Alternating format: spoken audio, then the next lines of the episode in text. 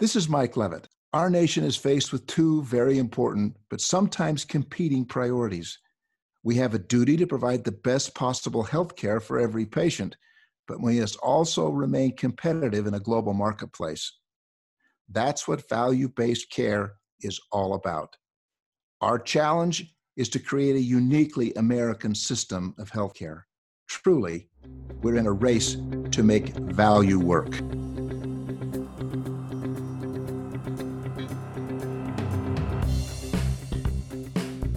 Welcome to the Race to Value, a weekly podcast hosted by Dr. Eric Weaver and Daniel Chipping of the Institute for Advancing Health Value.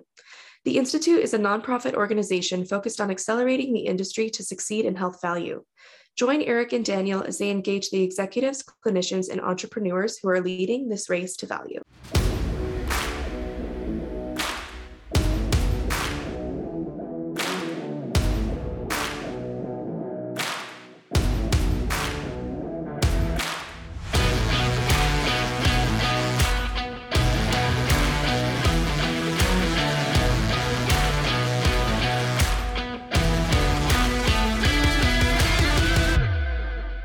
Race to Value listeners, we have a guest this week that is truly exceptional. We have Dr. Omolara Thomas Uwemedimo. She's a healthcare social entrepreneur, board certified pediatrician, community health equity consultant, career transition and business coach, public health researcher, and health justice advocate. She's currently the CEO and co founder of Strong Children Wellness, a multi award winning practice in New York City that provides integrated physical, mental, and social healthcare services for low income communities of color.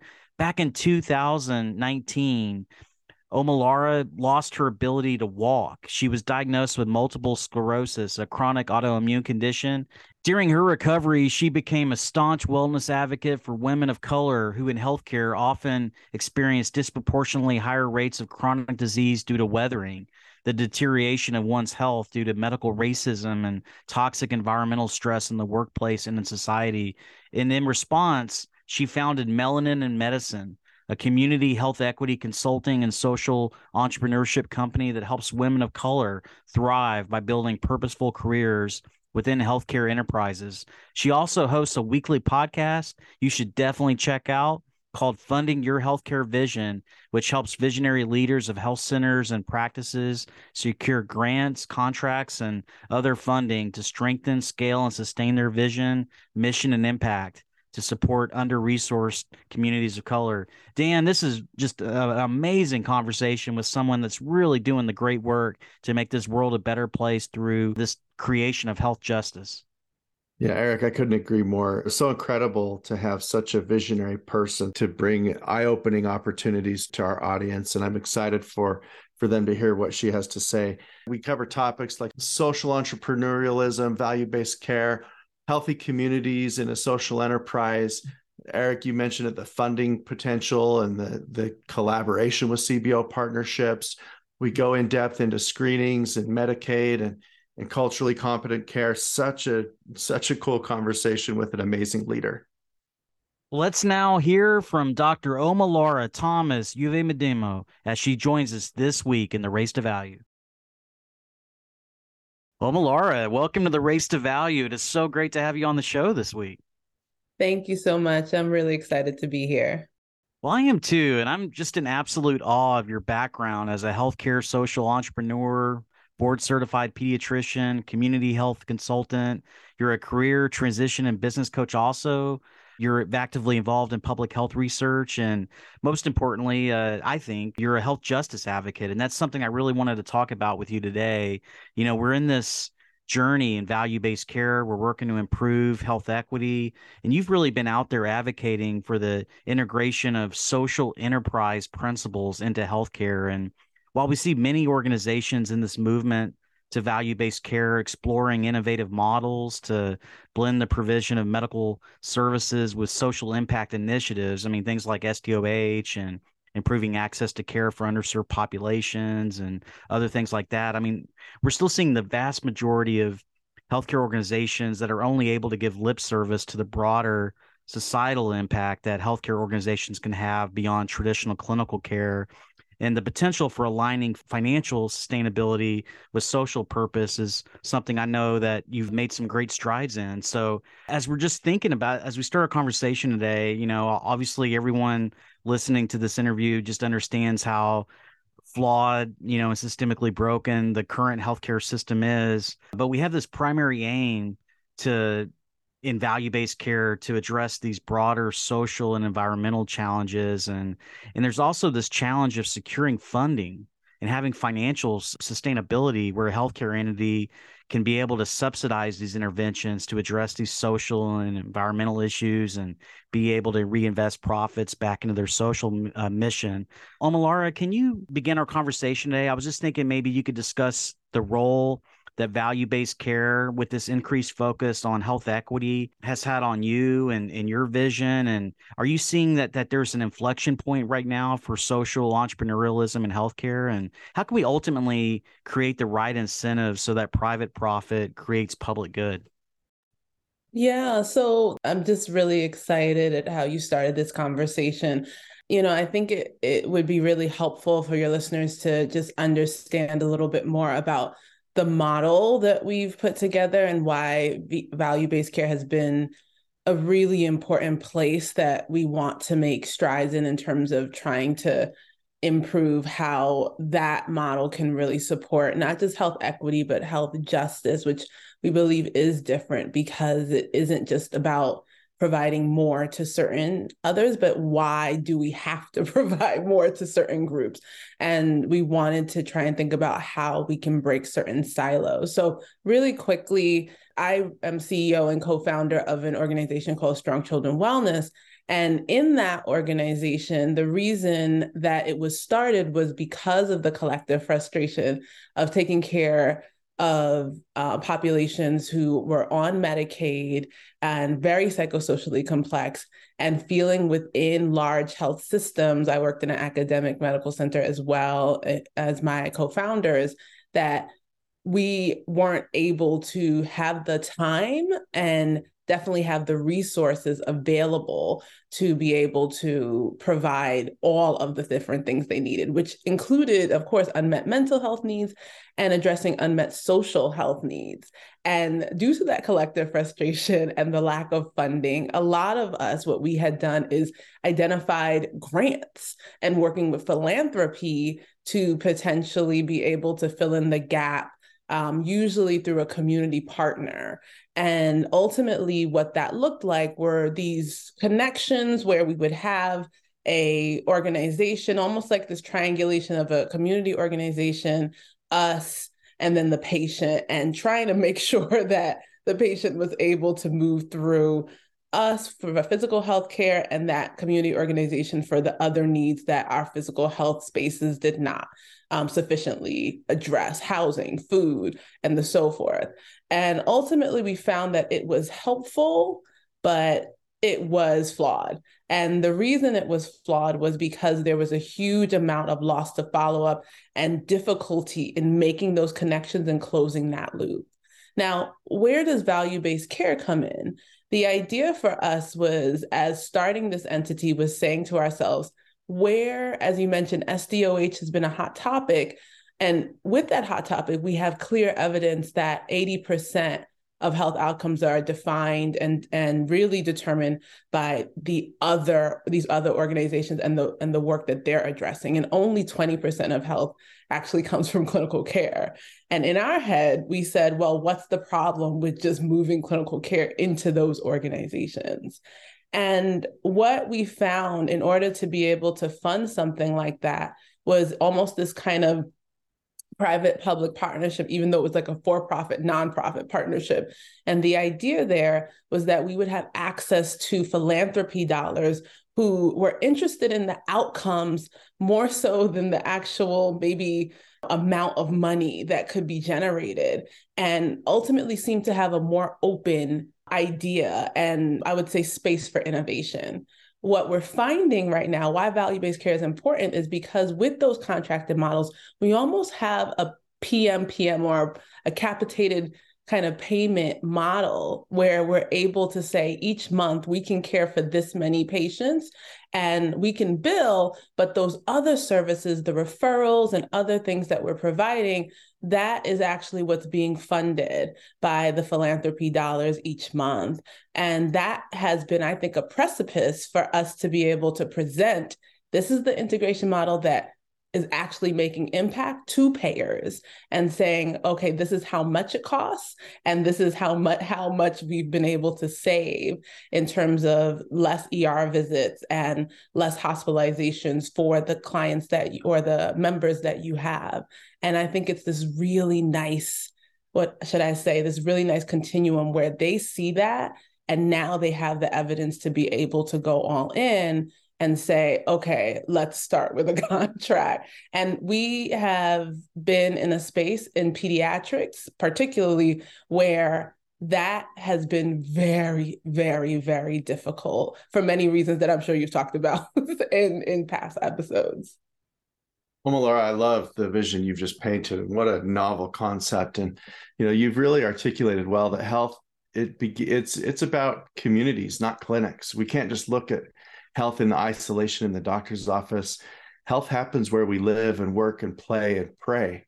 If you've got a healthy community, you've got the healthy individual. But the majority of healthcare organizations are not conducting this type of place based intervention for improving health equity. They're not really addressing the underlying social determinants of health within their communities. And, and oftentimes we rely on CBOs to perform interventions but uh, social entrepreneurs like you are just visionary and recognizing that tailored interventions need to be aimed at reducing disparities and addressing structural and environmental barriers and promoting equitable access to resources and creating supportive environments for health and well-being. And and you're a practicing physician obviously a health equity advocate.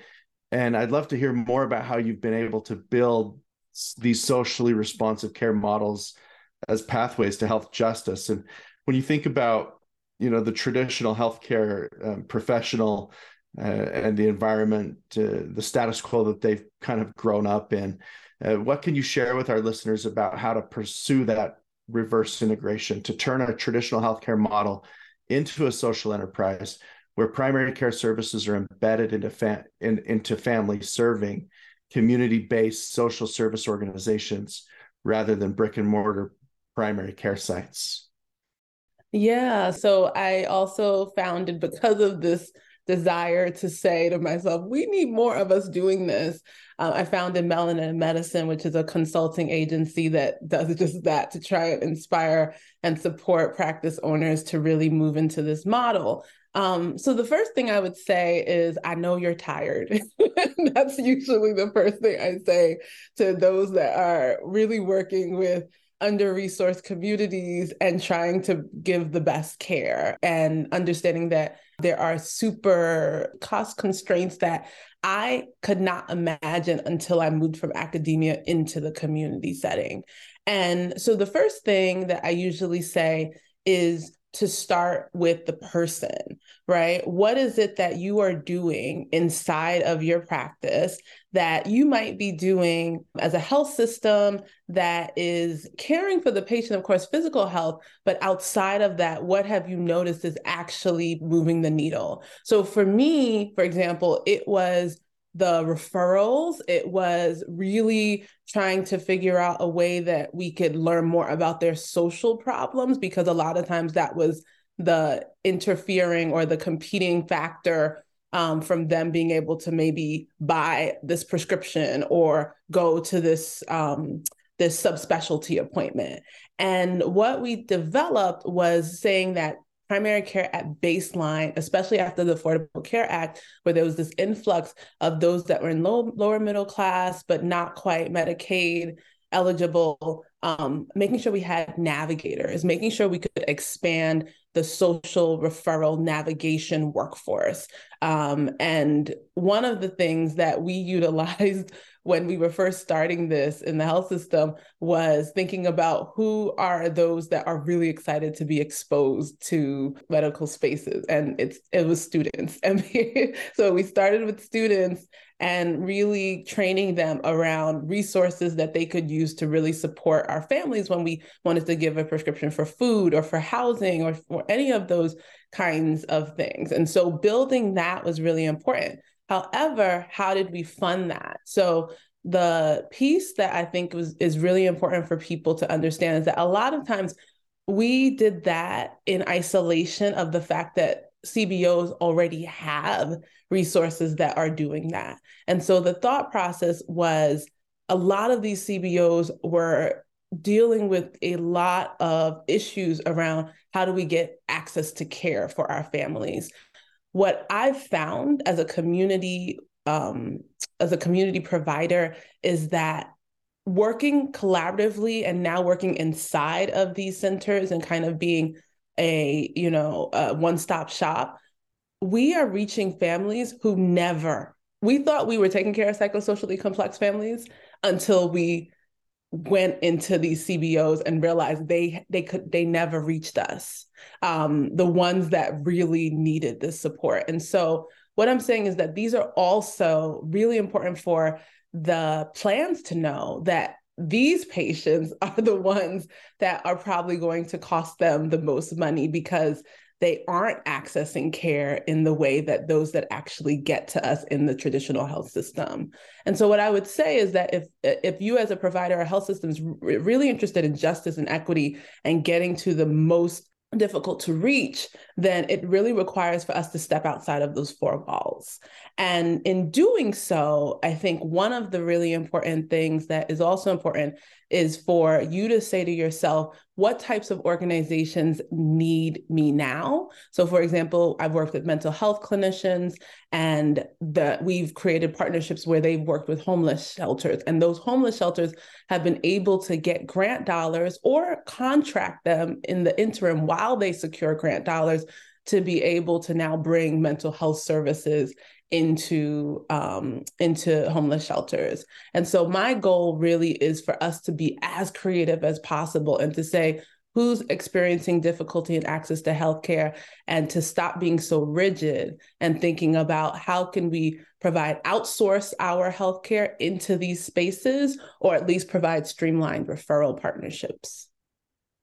Well, Omolara, you've done incredible work building these interprofessional teams and really bringing scale to innovative healthcare delivery and achieving greater health equity for these marginalized youth and families. And I wanted to get more into the the funding aspect of how you've been able to accomplish this great feat. As I understand, you've been able to secure over two million in grant funding, and you've accomplished that within your own community healthcare network. You're also using expertise to help BIPOC women led healthcare practices partner with community organizations to create health justice for historically excluded and under resourced communities.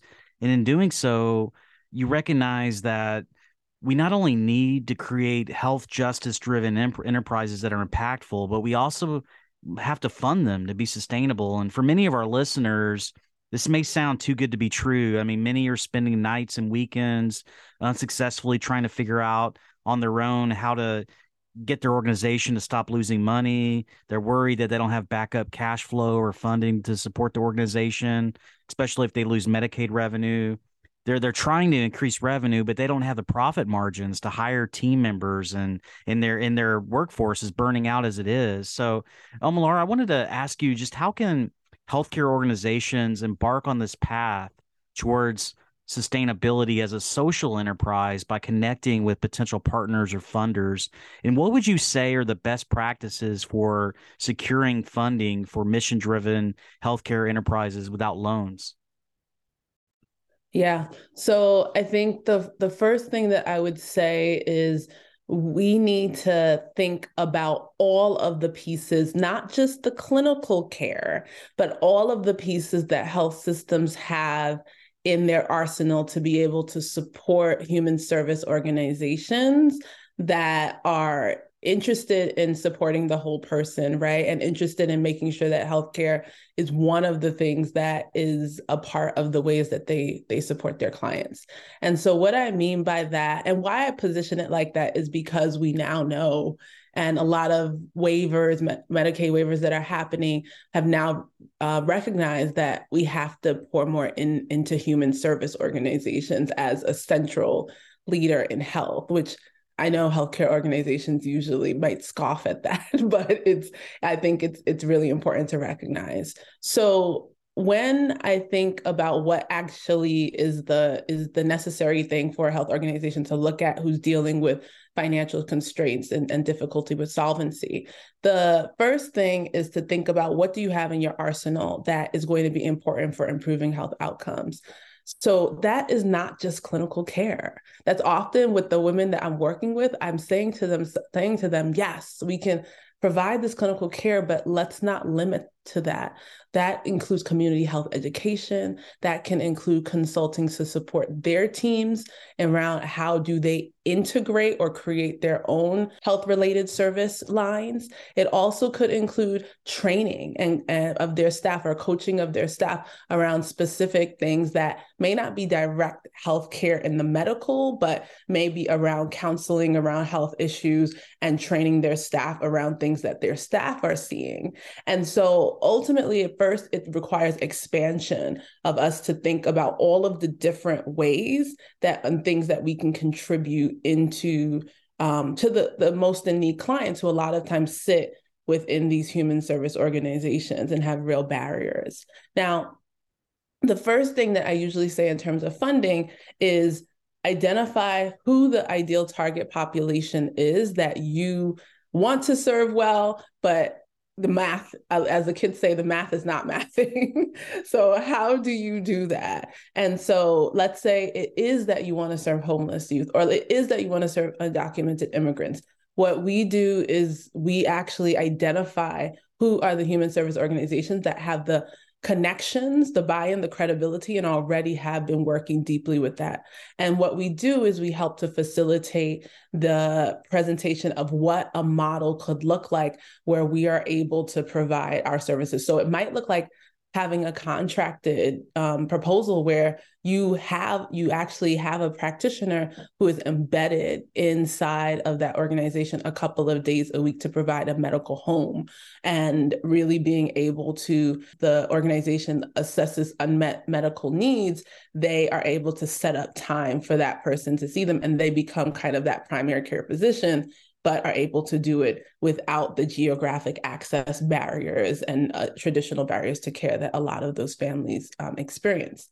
The way that is funded is that becomes a primary, that model can be a primary presentation to a past funder for that organization where the, they present to their funder, hey, we I know you love us, but we want to start also providing healthcare. And that's been the simplest way first. The second is that a lot of times organizations may, in the interim, decide, hey, we want to just contract you monthly, and we help them build out proposals. Our healthcare systems build out proposals of what it would cost. And I think that's really important for us to think about what the cost is, but also what's the MVP, what's the minimum viable product. Let's start slow and really small. And the reason why we do it that way is that our goal is actually to be a pilot that we can make sure that we're we're identifying what are the outcomes that we achieved and presenting those initially like putting those out initially so that then we can present what we've done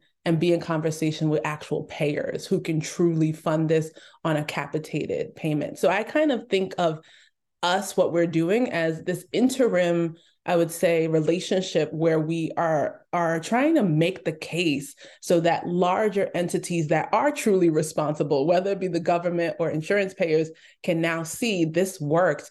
And now we have the evidence, we've had it funded through either philanthropy or nonprofits themselves, and now we can present it. And one of the examples of that is even in the past month, we actually have been doing this work for about three years or so.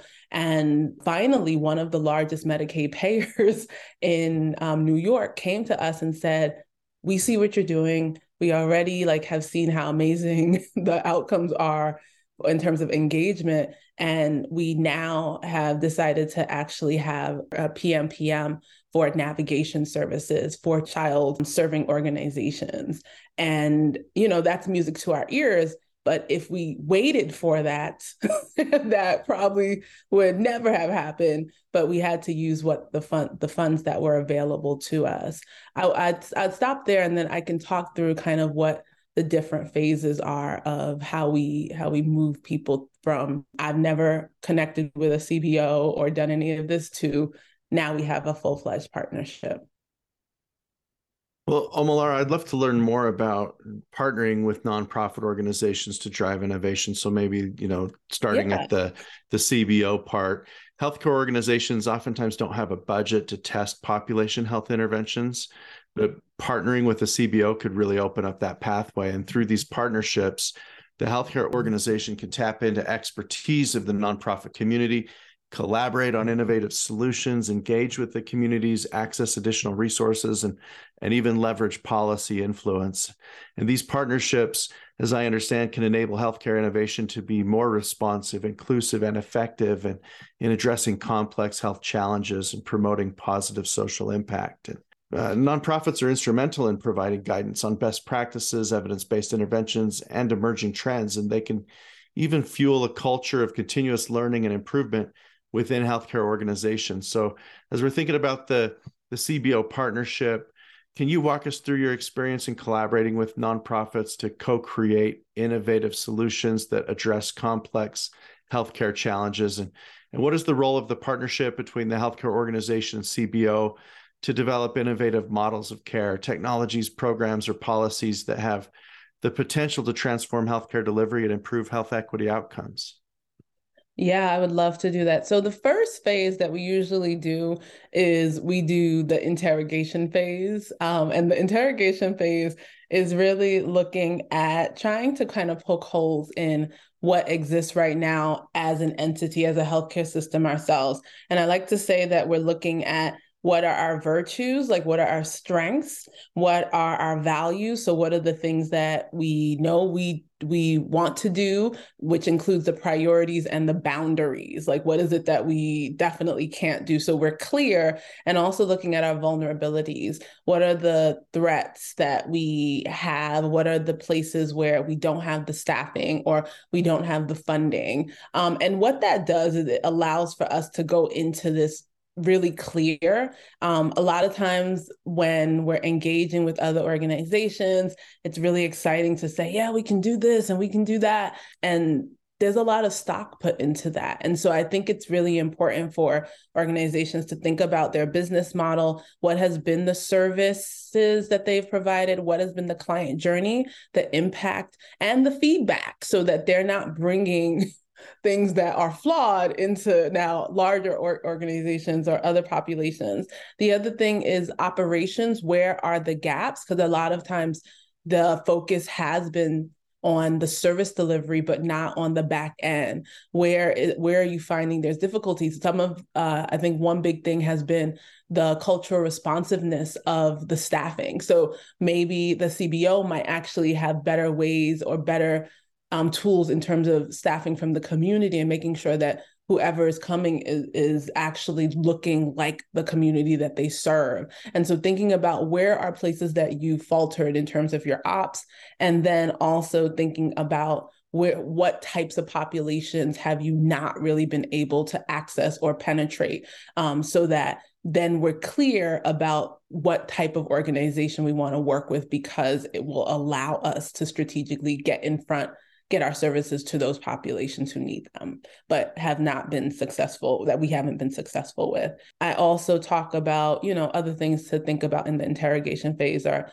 um, the sustainability, like what have been the the the burn rate and the profit profit margins that either have been reached or have not been reached. What does um, space look like? Is space a necess- necessity? Uh, for for scale or is virtual an option? And then also the software and efficiency. I love talking about that because with clunky health systems that sometimes is something where there's a little bit of um, reluctance to to put it mildly. Once you move from the interrogation phase and we're now like oh okay these are all of the things that can be pretty debbie downer moment uh, we move to the innovation phase. And the innovation phase is really now when you're thinking outside the box like i said of what is it that we could provide? What is it that the or the target end user needs um, from our perspective. And then we're going to, of course, at later junctions and later phases, basically find out if that is true on the other end. But we want to make sure we have frameworks that are verifiable so that we are using what either the expertise or experience that we've collected as an organization, make sure that is it verifiable? Is there a framework to what we want to offer? I usually say, think about one service line or one offer in the beginning, one kind of, if it's clinical, outsourced clinical delivery, fine. If it's a consulting, that's fine. Um, if it's really training and providing your practitioners to be able to train to make sure that there's decentralized access to certain information or education through the nonprofit staff, fine. But thinking clear about one specific area where you feel like you can make a difference and make more impact, but you just have not had the bandwidth or opportunity to. We want to make sure it's valid. So we want to make sure that we do have some kind of information that is evidence based that shows that what we're bringing actually does help. Um, make sure it's visionary. So are you thinking big picture, the population community? How can it affect that the larger scale, not just one patient, but nonprofits are usually and their funders are usually looking for impact. So thinking about how does this impact the community at large? And is it viable what you're proposing? Um, what kind of systems and being very upfront with yourself about what kind of systems or space that you need to really be able to move this forward or support team, of course.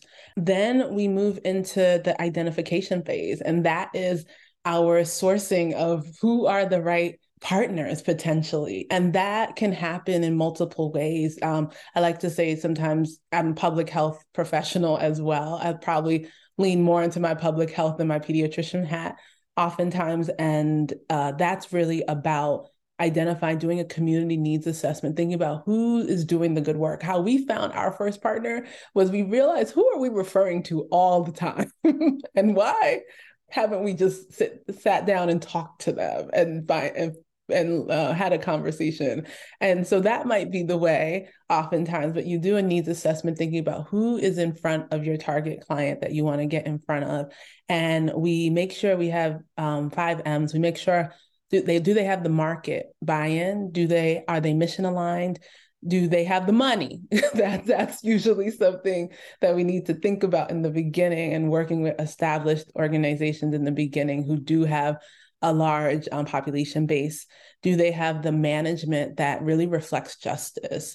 And are they missing the service that you want to offer? Is that missing? And then once we move from identification and finding out the right time, we want to introduce ourselves. We a lot of times help our clients with this process because kind of to do this quickly and easily, it requires online and offline strategies where we're connecting with leaders on either LinkedIn or we're using, um, we're creating little messaging like assets, like elevator pitches um, to really just, or intro emails to really just accelerate the process of getting connected and and being very clear about what you're doing. Now, we don't say this is, you know, these are all the or- things that we want to bring into your organization, but this doing that innovation part allows for us to see what it could look like so that we are more confident about connecting. And then the interaction phase where we're connecting, we're collecting information through halls, and then we're co collaborating, right? Co creating, I like to say, and working with that organization once we have connected with them to hear their, what they are experiencing what they think about you know some of the, the ideas that we have and and coming up with a solution. And then the last thing is integration which is the fun part where it's kind of okay we think we're a match. It's almost like a speed dating. We think we're a match. Let's um, now talk about what a partnership needs. And that does include some legal things uh, ndas and baas and lots of other acronyms of legal structures shared space agreements maybe and the good part about this is that depending on your size of the health system or their size as an organization, it really allows for both of you to kind of share in the process of okay, who's going to do what? Who is going to hire? Who is going to have the space?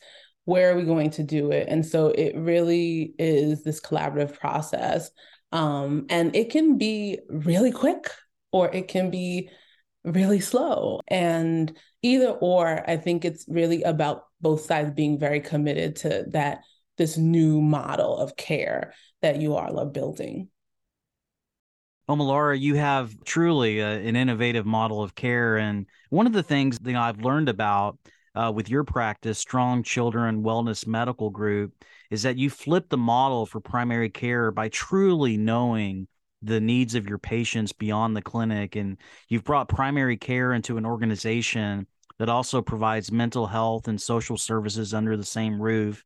And in developing your model, you knew that you could only realize your vision for health justice if you maximized family use of pre visit screenings.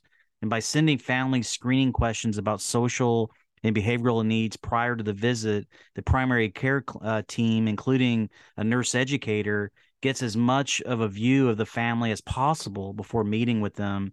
And this enables the team to get a better sense of the family's needs and maximizes visit time for explaining services. And if the family consents to services for behavioral health or social needs, a shared health coordinator between your practice and your CBO partner makes that warm handoff and helps the family navigate enrollment into services for both the parent and the child. So I wanted to ask you if you could discuss your process for conducting health risk assessments to better understand the unique social challenges facing your patient population and how do the roles of nurse educator and health coordinator ensure a seamless transition path for patients to receive the services that they so desperately need? Yeah, so I've been um, in this space of social needs screening and health related social needs since 2016. Um, that was really prompted by my practice where I used to work, seeing kind of the effects of the Affordable Care Act and all of these influx of, of patients coming in and realizing they had a lot going on and not feeling like we had the resources to address it.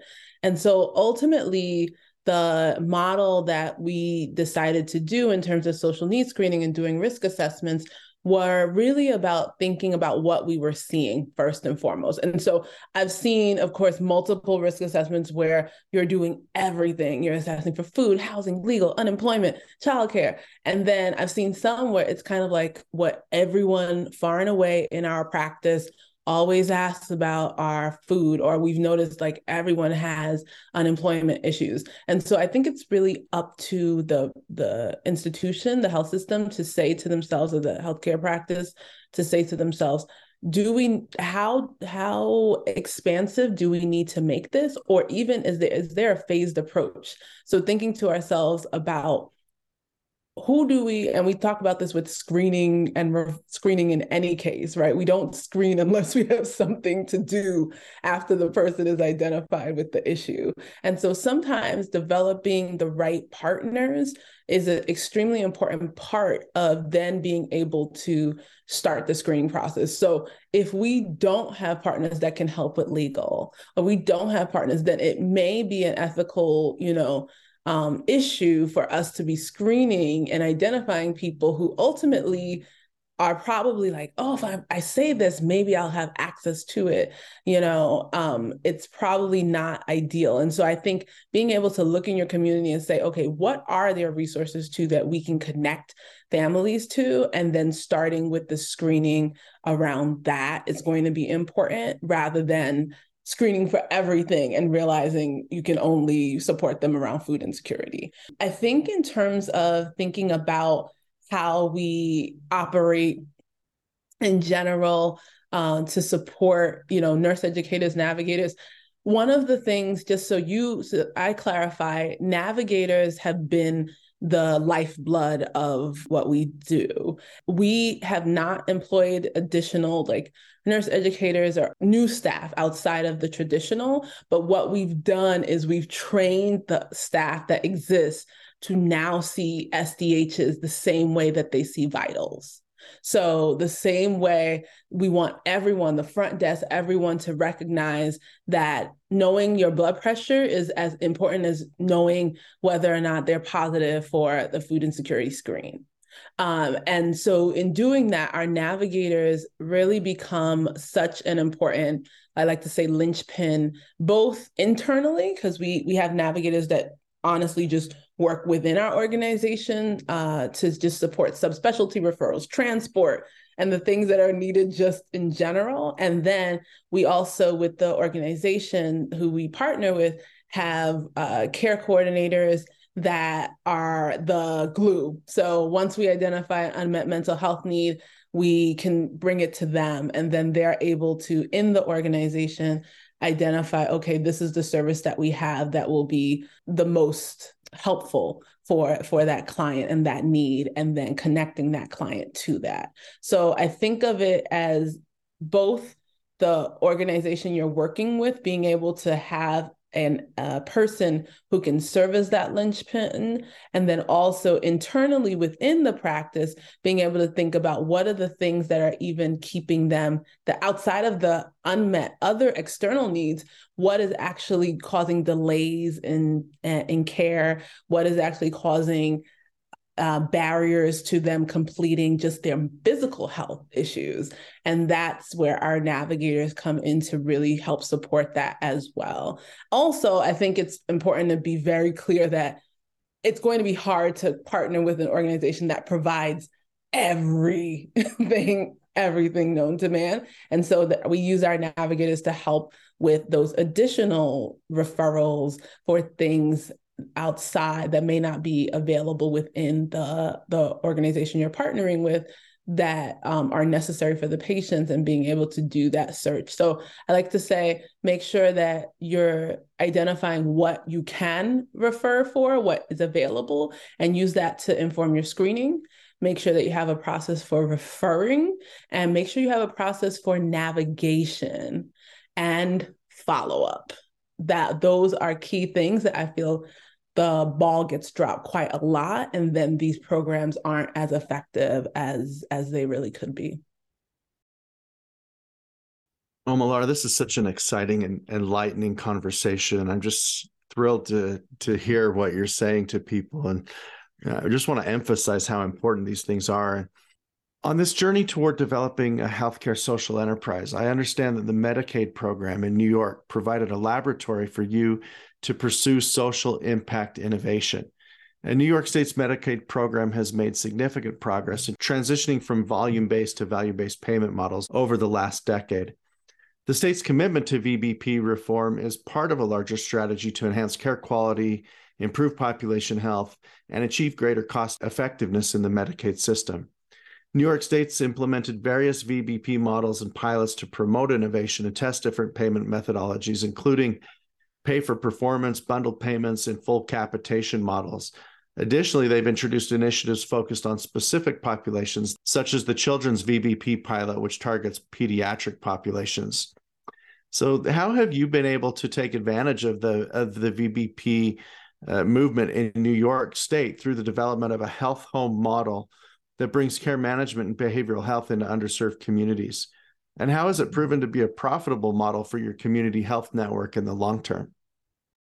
Yeah, thanks for that. I think New York has been really exciting as a place that, you know, we we have our flaws, but it's been a great place to be able to see the fervency, uh, and I think of pediatricians in general as advocates as well, um, because a lot of what we usually see is let's do this for adults, and then we wait in the sidelines. Are like, can we also get this for children? But um, a few things that I think are really important in in our New York space there have been a number of organizations and quality incentive programs um, like you said, care management, um, the health home program, um, collaborative care, which uh, emanated from the University of Washington. And so all of these kind of programs where they really allow for a target high risk population that does have high cost i should say not high risk but high cost and high need really allowing for there to be payment of all of the enough payment through those monthly capitated payments for there to be enough money to cover the expansiveness of the workforce that is necessary to actually execute this and provide the right outcome. So, in terms of profitability, luckily, we've had really strong, high per member per month amounts that take into consideration when we do the math and are kind of thinking about okay, who do we need to take care of, let's say, 100 kids who have this high risk and high need uh, issue. And when we do the math, it, it works out. It's like, okay, yes, this is the amount we would need per child to be able to do this. And so, uh, and I think the other piece of that is also that it allows for you to subsidize in some way, you know, fee for service, which we're all pushing and hoping that we can move everything, right? Even our primary care, being able to support navigation at baseline as something that elicits um, capitated payments. So I do think that uh, one of the things that's going to be really important for the nation is for us to do the modeling in the correct way to say, okay, to take care of 100 patients who have this issue or uh, 100 patients who have that issue who is the staff not that we've traditionally used because that was what we had but who would it in the best of all possible worlds who do we need? And then when we do that then looking at what does that mean every month for each child? How do we break that down and do it and go back um, back into the math?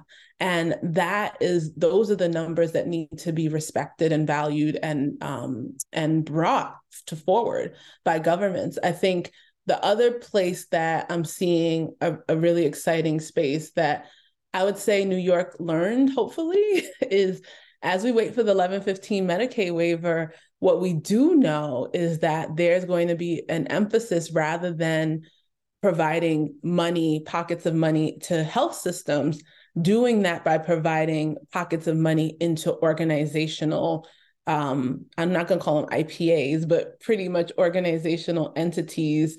Um, they call them RIOs or regional health um, organizations that are going to, that are primarily led by uh, social service and human service organizations.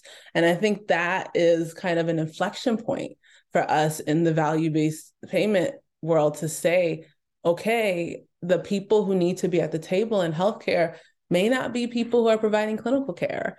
And um, that's exciting to see. I think that's kind of my mission in a way of of being able to bring light to that um, so that we can really reach those that are the most affected. So v- VBP is I think has been helpful. I think the PMPMs in other states have to go up. I think we also have to do a better job of um, making sure that we don't just sit in isolation as healthcare entities, but that we're working with policymakers. Um, I found, you know, my chapters in AAP, which is American Academy of Pediatrics, to be extremely vocal and on the front lines with policymakers about why does the budget not include this? Why haven't we tapped into this? So I do think that there is going to be a little bit more effort that we'll have to put out there um, around this, both from um, not only the modeling and piloting certain types of care models like we've done, but also bringing that information into to, in front of policymakers to make sure that there is the opportunity for replication and scale. Well, Laura, I wanted to ask you also about your consulting business. I mean, you're outside of creating your own health justice social enterprise. You're also helping women of color in healthcare overcome their struggle and sacrifice. And in terms of your work with BIPOC women led practices, I can't help but think about how you're helping women thrive, but also improving the health outcomes of the communities to which they serve. And, you know, uh, research has shown us that cultural competence is the bedrock of a great patient provider relationship in the healthcare uh, setting. And when a care team shares the lived experience of the patients they serve and their own ethnicity and race reflects the patient population, clinical outcomes are better. And the evidence clearly shows us that Black patients are treated differently by the healthcare system. I mean, we've all heard about physicians often rate uh, the pain felt by African American patients as being less or different than those of patients in, in other groups. And, uh, you know, and that's just one of many. And I, I just can't help but think about this concept of culturally competent care and how powerful it is in building trust and improving health literacy and ensuring that providers won't turn their back on patients because they don't sh- uh, share the same skin color. So, as we think about funding and growing health enterprises to improve health justice, what role should culturally competent care play? And then, how are you manifesting this vision through your consulting work with minority healthcare business owners? Yeah, so this I think the work that I do really played very well into the recent news of that study that found that Black residents in counties with more Black physicians, whether or not they actually see those doctors, had lower mortality from all causes and, and showed that those counties had lower disparities in mortality. Um, and I believe that finding of longer life expectancy persisted even in a county with a single black physician. So I think that was extremely eye-opening to a lot of people. I as a black physician and a black woman physician and also as a black provider for not just physicians but public health and public health professional, I think one of the really important things for us to think about is not just okay, how can we get more BIPOC founders, but how even with organizations or healthcare practices that are white owned or white led, how can they prioritize this? Seeing the data here. And so I think of it as not just competent, but I think of it as culturally responsive. And what and what we were talking about before was socially responsive, right? And so culturally responsive is saying to ourselves, what is it that we know potentially are the cultural barriers that prevent patients from being able to share information, whether that be from long, deep seated biases that they have about the healthcare system or about certain types of doctors? What are the ways that we can do everything in our power, both in learning how we can be less biased, but also how we can make sure to make diversity in those practices as paramount as possible given this kind of information. In our practice, it has been the lifeblood and it's actually the lifeblood for most of most bipoc led founders to ensure that their practices look like their patients to ensure that their practices speak the languages all of the languages of the patients that they serve um, to ensure that their practices are able to think about what the religions are and what are some of the things that we need to be cognizant of in terms of how you know how those practices or beliefs or traditions play into how people seek healthcare. Who we might need to have conversations where we don't just interact with the family, but we might interact with a religious leader as well um, in order to be able to support families in their decision making. So I think it's just being open and and I think this is really hard sometimes because it does require more work than what you traditionally do. So it does require having to have that in the forefront. It does require having to think about do we need a workforce to be able to support making these additional connections? I would say that for my consulting business, making sure that we have more BIPOC founders who not, are not burning out and are able to start their own practices and do it on their own terms is the way that we save primary care and particularly the way that we build health justice because if we don't have not only is it about representation but it's about having providers who are diverse and also are thriving. What we're finding is that for many of us um, we're finding that we are struggling in a lot of the health systems because of the lack of mentorship, the lack of representation, feeling like you are alone. There was recently in the news uh, a provider, a Black woman anesthesiology resident who was fighting for unionizing, but also probably dealing with medical racism. And unfortunately, she committed suicide um, a few weeks ago. And so this is very important this is why I do the work that I do to consult so that people feel like they have an option and they also are able to maybe be the change makers in their organizations to say, you know, I am doing this work like this, but I think we could do this better through this kind of nonprofit partnership. Uh, and it also allows people to, to who are already having their practices um, saying that, you know, even if they're making a lot of revenue, saying to themselves, I am dying in my practice by trying to do it this way. Are there other ways that I can serve the communities I want, but also make sure that I can stay in business and stay su- sustainable? And so I think that is part of why I started the consulting. And that is why the BIPOC piece and really targeting those populations is so important to me. Oh, Malara, thank you for this wonderful conversation today. As as we wrap up, I'd love to hear you share a patient story illustrating the impact you've made on the overall health of communities. I'm sure you have hundreds, but if you can think of one story that stands out for our listeners, we'd love to hear that. And, and ultimately, how was this care delivery transformation for, in that story made possible by the social impact funding that you received to deliver on your practice's community centered mission to improve health equity?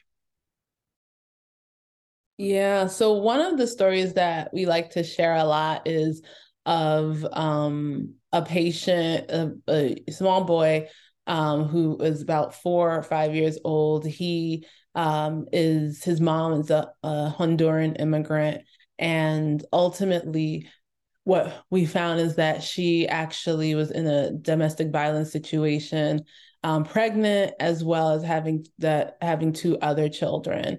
And in a space where as a recent immigrant not recognizing that um, you know what are all of the resources that are available how how to make ends meet and also how to potentially move out of that shelter. What we find is also that child given that exposure has trauma history right and aces and multiple aces adverse childhood experiences. And so the nice thing about what we have done is say okay we're not going to just say to this child what are the physical health issues and that's it and, and kind of leave everything else out. But really assessing whenever we see a child it was about assessing the family and knowing that you know a child and a family and their family structure are so intimately connected in terms of what's going to happen with that child and especially in their health and well-being.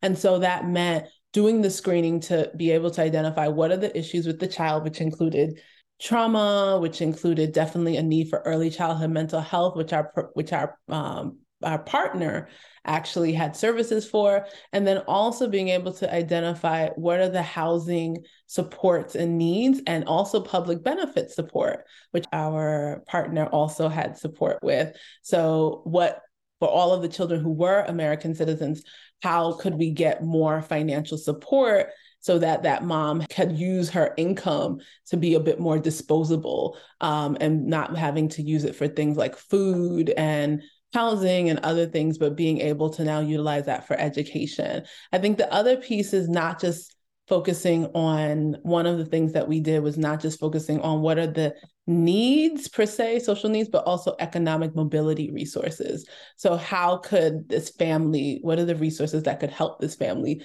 move out of poverty? So, education resources, financial planning resources. And, and one of the organizations that we worked with is called LIFT, which focuses on financial coaching um, and adult literacy um, with literacy partners. So, one of the really important things that I think was just doing that screening to be able to say, okay, what do we have? And saying to ourselves, what are the immediate, you know, primary basic needs?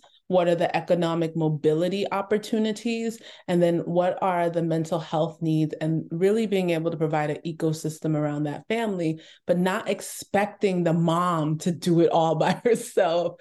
And so having a navigator who would use the our HIPAA compliant text messaging to be able to communicate this is what we connected with, this is when your appointment is, and to support them so they feel like, okay, this is happening, but it's not just more pressure on me to make it happen, but I have a resource.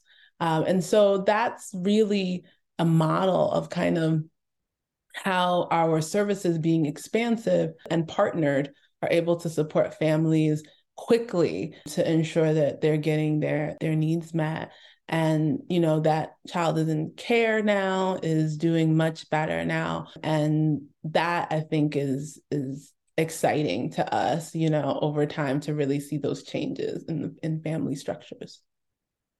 Hello, Malara. You're truly doing great work in this world. You're helping mission driven healthcare organizations secure funding and build scale and strength in their care delivery models so they can better serve under resourced communities of color.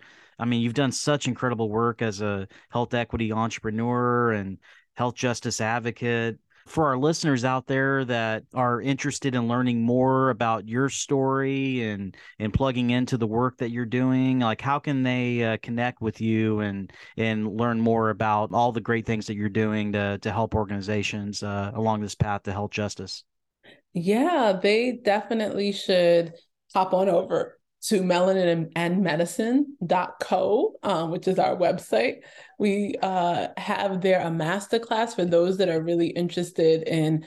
Uh, it's called the four ways to expand your health practice beyond clinical care for more revenue reach and impact so that's easy that's the one thing but then also um, if they go to our quick links which it, uh, we have it's called bit, bit.ly bit.ly forward slash melanin and medicine that actually has the masterclass. It also has our podcast and um, our website, as well as all of our social links. I'm the most active on LinkedIn um, and Instagram, and they and they can follow and and I like to share things weekly as well. But I think really just heading to the website is probably the best bang for your buck in order to just learn a little bit more about what we do. Um, and funding your healthcare vision even though our season is over now, it'll be back in September for a new season. But I just try to share as much as possible on a weekly basis. So looking in the archives there might be also helpful for your listeners. Outstanding. Well, we appreciate you sharing those resources. I know our listeners are are, are going to dive in deep. You know, this is a uh, a real problem, a challenge that we have to solve, and improving equity and creating uh, justice and social impact within our uh, healthcare system. Omolara, I just wanted again thank you for your time. It's truly been a pleasure being with you on this week's uh, Race to Value. Thank you, Omolara. Very cool. Thank you so much. I really enjoyed the conversation.